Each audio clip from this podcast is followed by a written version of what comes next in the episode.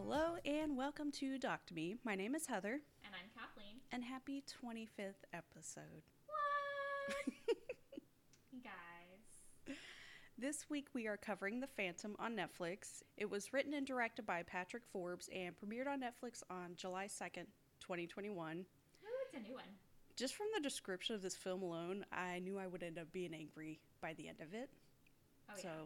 let's just go ahead and jump right in. It, it hit all those. So right away starts off fucking horrific. This poor woman is on the phone with 911 reporting a man with a knife. And as she's on the phone with 911, she's trying to give a description of the man without being too obvious because he's clearly right there. And in the middle of it, she begins to just absolutely scream. So clearly she's being attacked. Yeah, it was pretty. She was. Oof, it was hard to hear. I always wanted to be a 911 operator, but then you hear stories like this happening, and I don't think I could handle listening to something like that. I could never do that because I panic over like everything. Like my kid gets their arm stuck in something, and I'm like, oh my god, someone call 911. I'm just very controlling, so hearing something like that and not being able to do anything, like to stop it, just I couldn't. I do not do well under pressure in those kinds of situations. I work well under lots of like workload pressure, but not with like danger. it's, it's rough. I'd be like, oh, you have your arm stuck in the crib. All right, we're gonna saw it off. But then if I see a kid fall, I laugh. That's Same. where I'm at. Same. I mean, that's just that's karma. They deserved it. So, Corpus Christi, Texas, February 4th, 1983. They don't really mention time of day. No, yeah, it was kind of like I couldn't. It made it seem like it was at night. I looked it up. I will tell you at the end. There is a whole website dedicated to this. I spent an entire day looking through documents and audio and pictures. It's intense. I mean, I will say that I watched this twice and I cried both times. So I didn't cry at all. What does that say about me? I'm just an overly emotional person. Okay. and I was on my period. Damn it. So I found a police report that lists the incident at 8:09. So it's around 8 o'clock p.m. Just not as late as you would think it would be for like. You But I think a gas that's- station stabbing. But that time is kind of important to know because if it was like two in the morning, I'd be like, yeah, there's not going to be any witnesses. But eight o'clock at night, you're going to have some eyewitnesses, Yeah. and it's not too late to where they're going to be drunk and you can't trust. Because if you're going to a gas station that late at night, To be fair, though, to be fair, Corpus Christi. that is true. For people who do not know, it is a rough part of Texas. I will never go there. Mm-mm. So Especially will not go there by myself. yeah, that kind of says a lot. And in the 80s, like, Oof, fuck no. no. No. Like the guy even said, it was it was a little bit of like a wild wild west Yeah. kind of situation back Yeah.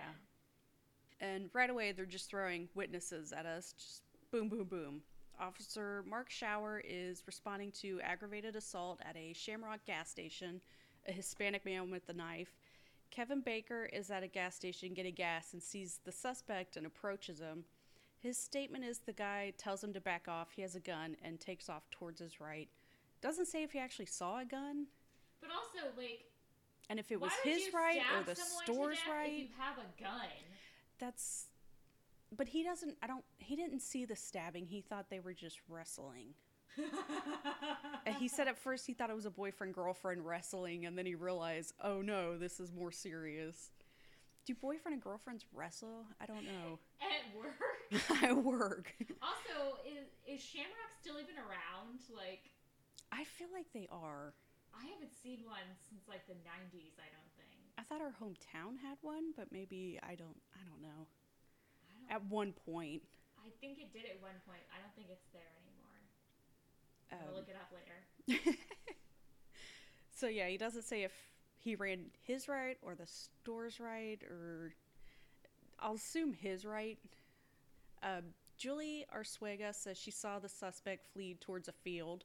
He was 5'9", 5'10", with dark pants and a white unbuttoned shirt. It was flapping as he ran. Yes, she very specific. she detail. said it looked buttoned, but the way it was flapping towards the bottom of it, she figured it wasn't unbuttoned towards the bottom. The cops show up and chase after the guy. They find a guy hiding underneath the truck and arrest him. Witnesses take a look at him, all ID him as a suspect, so case closed, right? Yeah, the- they're just. And it's like dark, and he's sitting in the cop car, and they're just like, "Yep, that's the guy." Don't question, because they find this guy without a shirt. Nobody questions where his shirt is. Yeah, like, and also, which I'm sure you'll get to later, he doesn't have blood on him. He's also about 20 years younger, 10 or 20 years younger than I think Kevin says he is. It's very weird. He's also like clean shaven. The guy had a mustache that he saw. It's we get through all of it, but um, so the man arrested is 20 year old Carlos De Luna. He does have a previous rap sheet of drunken, disorderly, run away, running away from home as a kid. Dude, they were like scrolling through his like rap sheet, and Sniffing it's all just, like, paint. drunk, drunk, drunk, Yeah. drunk, drunk, drunk. sniffing paint, shit like that. There's also a charge of attempted rape, but even in that case, there's no weapon used. Like he's not an upstanding citizen By any any means, means, yeah. but nothing would scream that this guy is gonna stab somebody to death. Yeah, it's just it, it came out of left field. Yeah. The victim is 24 year old Wanda Lopez, who is a single mother to a six year old daughter, and she lives with her parents. And this is another one of those that doesn't spend a lot of time discussing the victim. Like, I understand these aren't about those people, but They they're still some- murdered yeah. viciously and just spend like five fucking minutes talking about their lives. They're just as important, I feel. No, absolutely. And especially like when you see like when they show the crime scene and like there's all oh god, just like she should be remembered for more than just like that brief moment in Yeah. the documentary. Just kind of thing, you know. um, it's yeah, it's really tragic that the murder victims are just swept under the rug. They go over her autop- autopsy, and it's rough. Also, is that guy still practicing? Because, like, he looks to be like 120. Just I don't know. throwing it out I don't. I think they called him in to go I- over the I- files. I think that maybe, yeah, I'm hoping the man is retired because he is older than dirt. She's been stabbed twice, with both of the stab wounds going almost completely through her left lung. I looked over the crime scene photos, and there's just so much blood. Oh, yeah, he said that she would have been like slipping in. There was such a struggle, her shoes fell off. So she's just slipping around in her own blood. It's, oh my god, it's bad. Uh, and then one of the photos, the detective's just straight up standing in the middle of the crime scene without booties on her shoes. It was the 80s. they still understood back then how to handle crime scenes. It was the 80s, and it was in Corpus Christi. the knife was also left at the scene, and the cash drawer they said was empty, but there was still some money in it. There's money on the floor, and the cops do like no work with investigating. Um, the crime scene photos I looked at, the knife is in different positions. Like they moved it around to show different angles of what the knife looked like. you know, I don't think they did like any fingerprinting on the knife or the cash drawer or like anything yeah like at all. yeah, basically. Because looking at the photos, there's no dust anywhere. it's just, it's bad. oh yeah, no, it was de- it was definitely like a bang up job from the Yeah. beginning. Uh, just want to get into the crime a little bit because they sort of just speed through it. So, Wanda Lopez is working at the gas station by herself, which is fucking insane to think about. The reports of this gas station being robbed before, and yet they have this young woman In an area that is not safe by herself. by herself. Yeah. There's Like, no like you know bulletproof many- glass protecting her Do you know how many women have been kidnapped or murdered from gas stations while they were working alone? Like it's it is outrageous. That is one job that like you just shouldn't be alone for. no. Fuck that. Like they don't even have the protecting plastic around her. No. Like it's oh my god. Just like come in and do as you please. Yeah. Uh, George Aguirre seems to be the first witness. He stopped for gas at the station at about 8 p.m. As he's filling his van with gas, he sees a man standing just outside the gas station store wearing either blue pants and a long sleeve t shirt or dark pants and a white shirt with sleeves rolled up. Kind of. The man was drinking beer and playing with a knife like the one used to kill Wanda. Oh, also, beer cans were left at the scene. Didn't dust those for prints.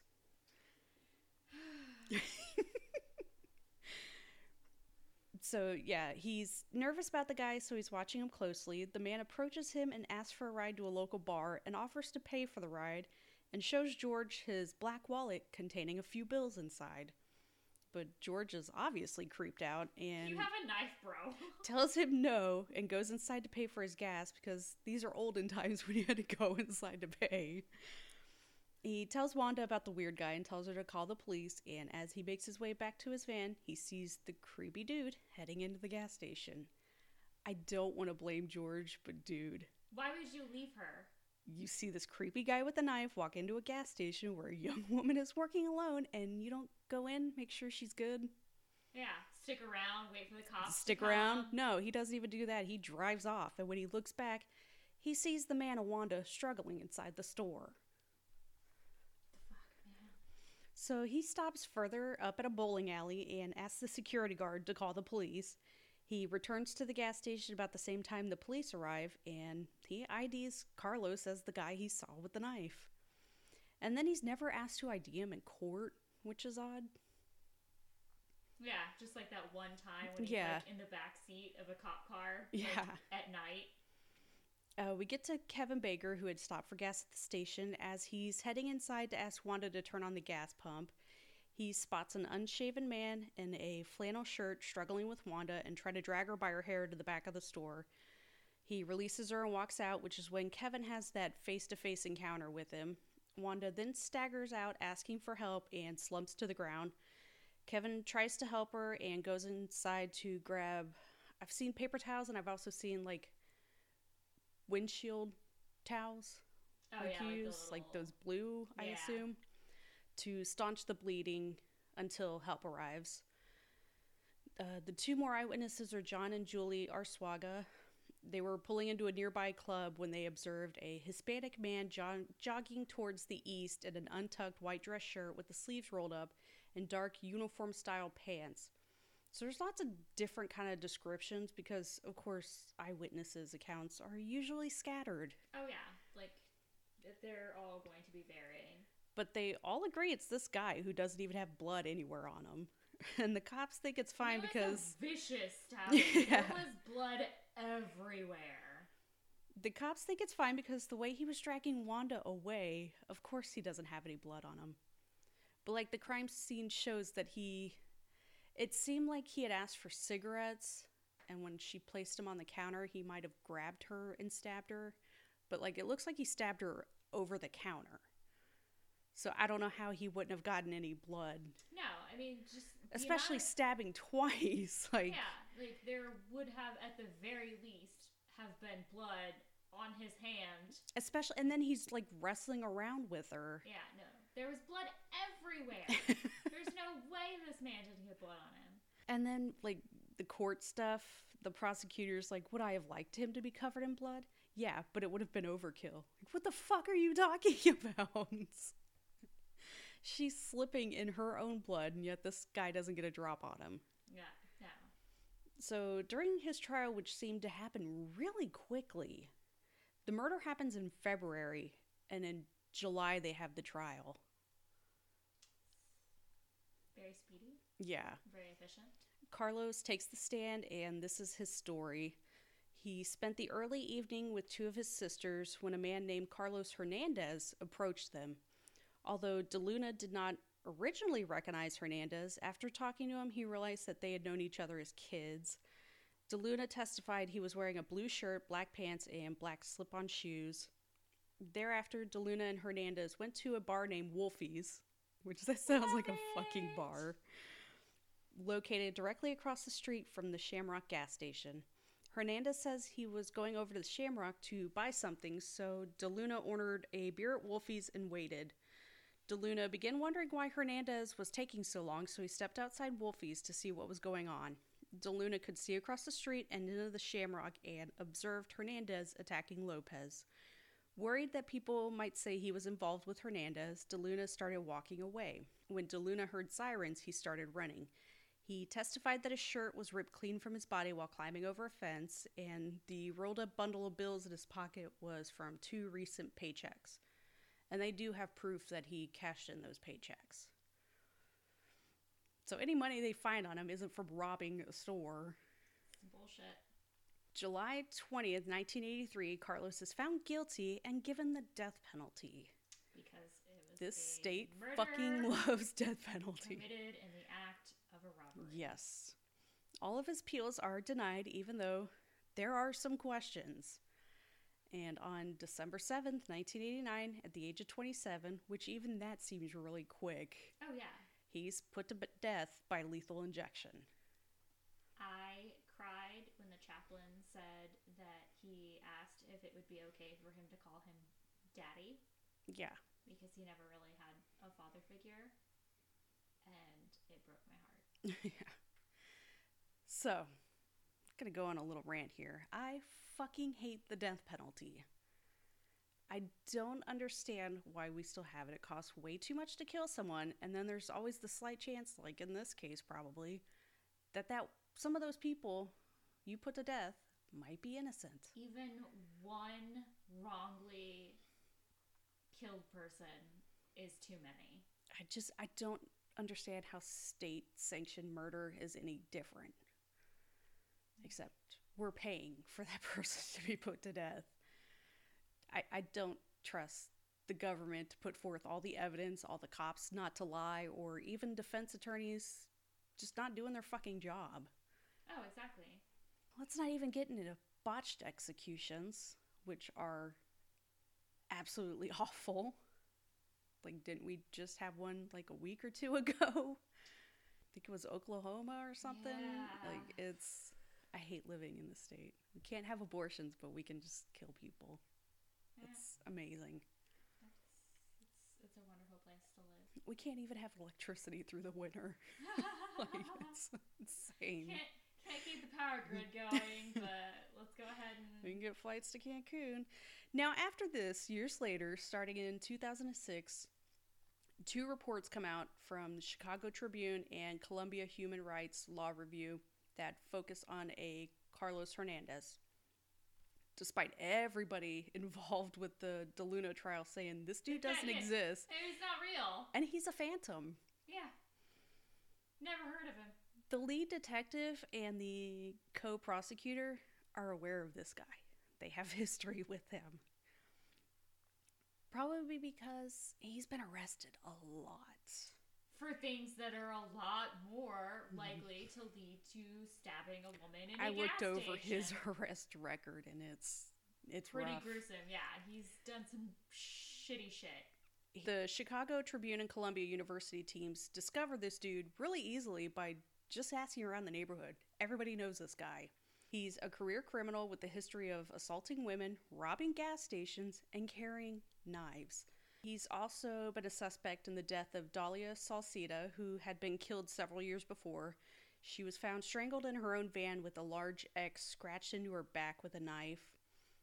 Uh, pictures of the crime scene, it looked like maybe it was a dull knife. Because, like, the scratch just looks like if you had just, like, dragged a knife. It doesn't really look like it might have broken the skin. Yeah, I just thought it was really weird why he would do that. crazy. Uh, they found Hernandez's fingerprint on an empty beer can in the van, and yet the charges were dropped against him. And he would later be sentenced to 10 years in prison for the stabbing of another woman, Dina Ybanez. So I read somewhere, because they don't really go into it in this, that he stabbed her and was dragging her to the backyard to rape her, but her son scared him off. The fuck? It's really weird. Anyway, guess what she was stabbed with? A lock blade knife nearly identical to the one used to kill Wanda Lopez. He's constantly being arrested while in possession of a lock blade knife, while DeLuna is never found to have a knife when he's arrested. In fact, I read one aware- arrest where Carlos Hernando- Hernandez was in possession of two knives. He said he needed them for protection.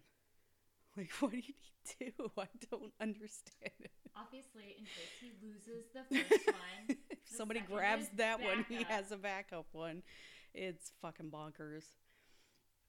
And he's just going around proudly telling everybody that he killed a woman and this other dude is taking the rap for it. Wild to me. Like, I just I can't imagine like someone I hang out with just being like, oh yeah, you know, I killed a woman at a gas station. Like, And this other guy is going to prison for it. and I'm just like, ah, cool. Like, you know, I once stole a candy bar from like a 7-Eleven. I was like three, but you know, Same thing. yeah. Just like, what the heck? The hardest part with the interviews with these women, and at this point it's been like 30, 35 years, and they're still struggling to cope with what they went through with him. Yeah, Like, it's rough. deranged.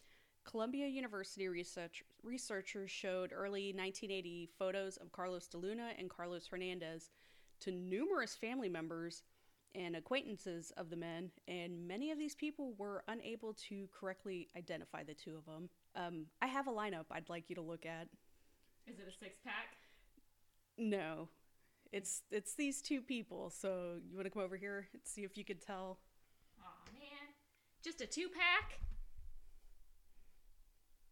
Can you figure out like who's who? Ah, shit. No, I really can't. So one, six, seven, eight are all the same people. Two, three, four, five. That's Carlos de Luna. See, I knew that was Carlos, but Like that and that are the same person. the fuck, man? He's like a chameleon. But like even this and this, those don't look the same. They really don't. I thought that was bonkers. like I had to look for the sheet to be like, wait, which one is who? That's a messed up six pack, or should I say eight? That's an eight pack. So yeah, it's great suspect. so let's just get his take on the case.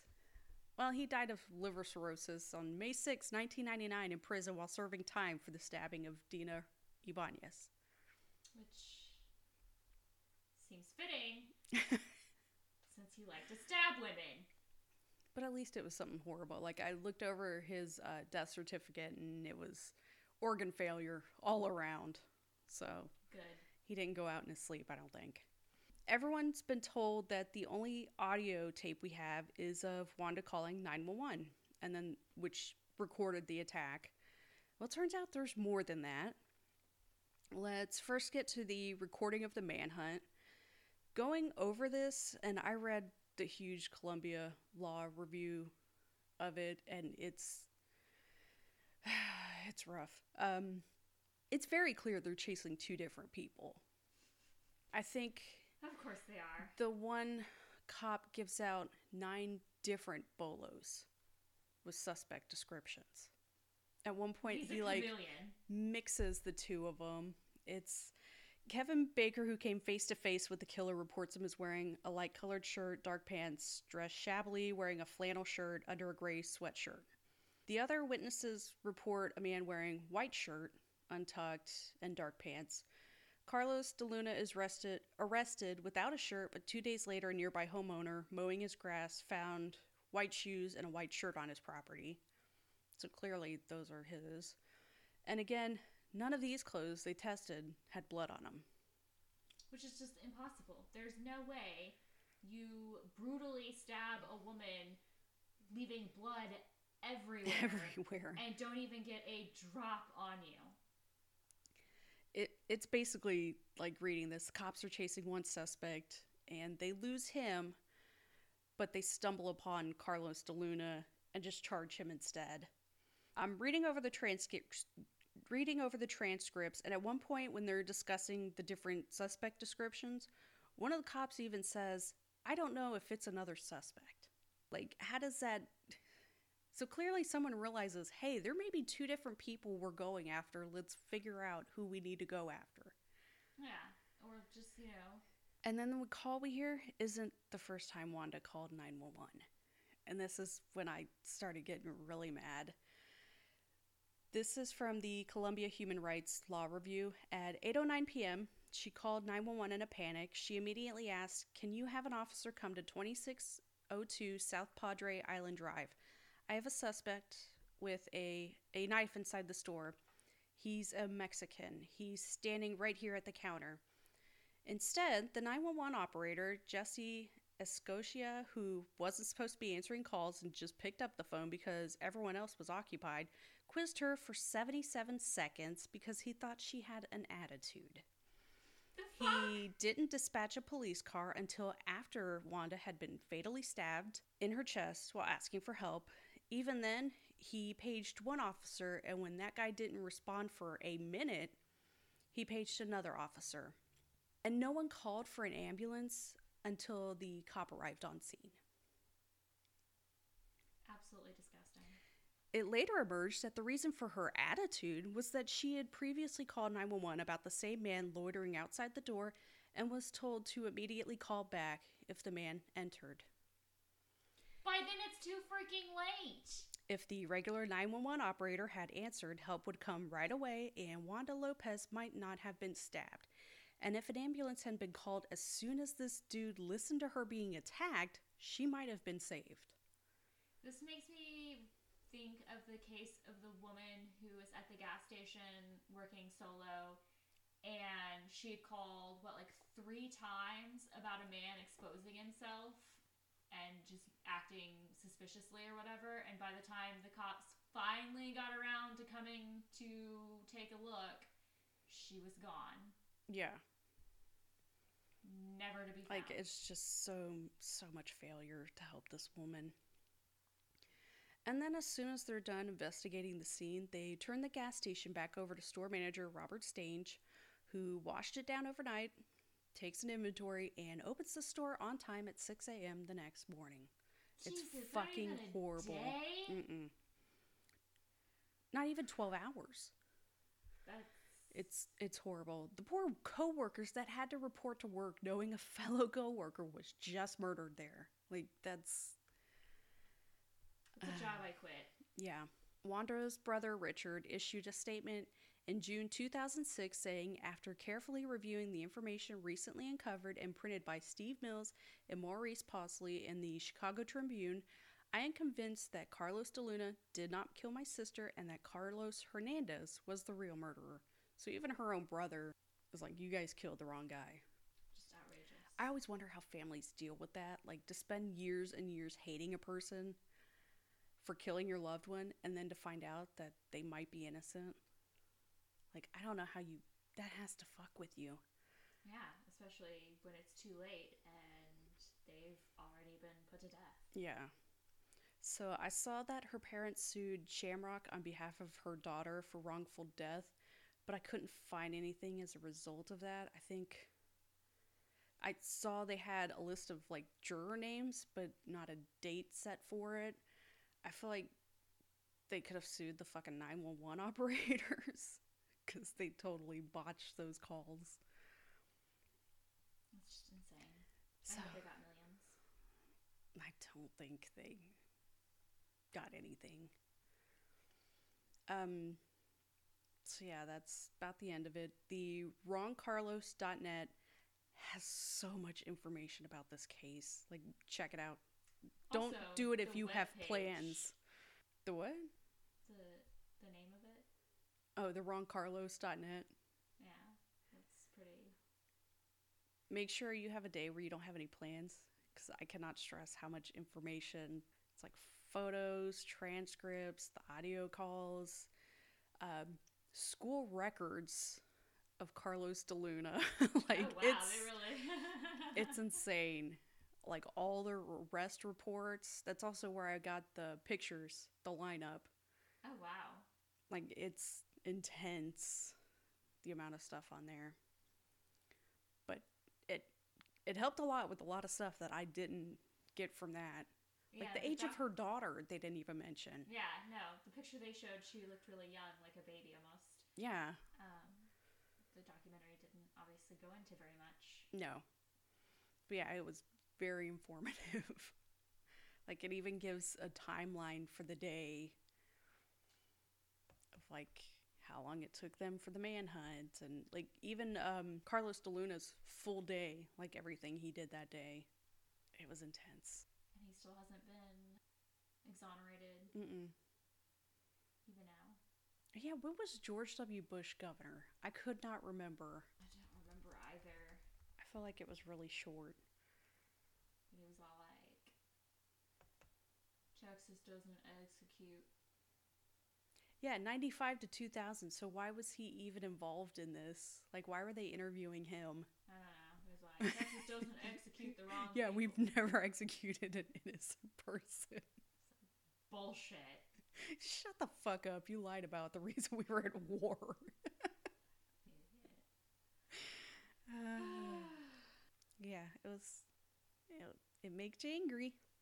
It does indeed. I'm glad I watched it though. Yeah, it was. Know. Every time I see things like that, it just gets my social injustice. so I, I don't know. I just it gets me like more hyped up for like you know fucking politicians and just er kind of thing. I don't know. And yet Casey Anthony and OJ are free. There is no justice in the world. I think that's gonna do it. Bye. I'm sorry. Bye. Thank you for listening to Doc to Me. The opening music is by Twisterium. For comments or suggestions, we can be reached by email at doctomepod at gmail.com. Find us on Twitter at doctomepod and find a link to our Facebook group in the show notes. Thank you.